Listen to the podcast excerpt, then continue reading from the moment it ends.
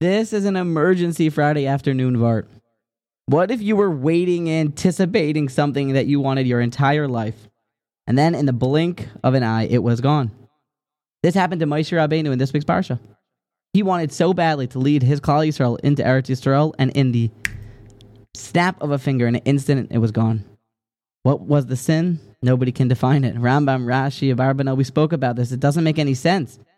We have to think more of our leader than to just say that Moshe Rabbeinu, the angelic captain who led us through the midbar, all of this time brought us out of Egypt, just went against Hashem and hit the rock. That's not going to work. That's not a pshat. The Rambam suggests in Shmoyne Prakim, in his Hakdama to Masechta Avos, that the sin was as follows.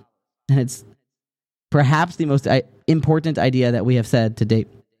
Says the Rambam, in all midas in emotional health, when you're dealing with humility, with your desires, all of it, we try to find the equilibrium. We try to find the perfect amount of each midah, find that balance, except for two cases. When it comes to gaiva, when it comes to your covet, no. Stomp it out. We want 0%, no pshara. Secondly, when it comes to your kas, when it comes to anger, we don't negotiate with terrorists.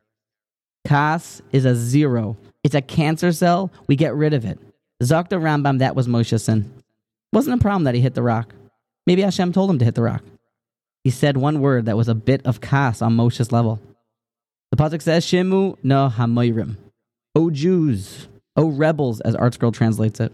But the Rambam says that the Torah is made that there was the smallest scintilla of kas from our leader.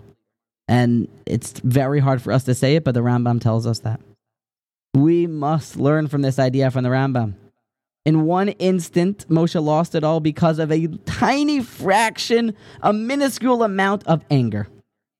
Anger destroys everything. It must be eradicated. Run head first, fighting back into battle against your anger, against your gaiva. We don't negotiate with terrorists. They are cancer cells. Kaas and Gaiva, we want zero part of. Stomp it out like you're squishing a bug because every bit of Kaas and Gaiva needs to be eradicated.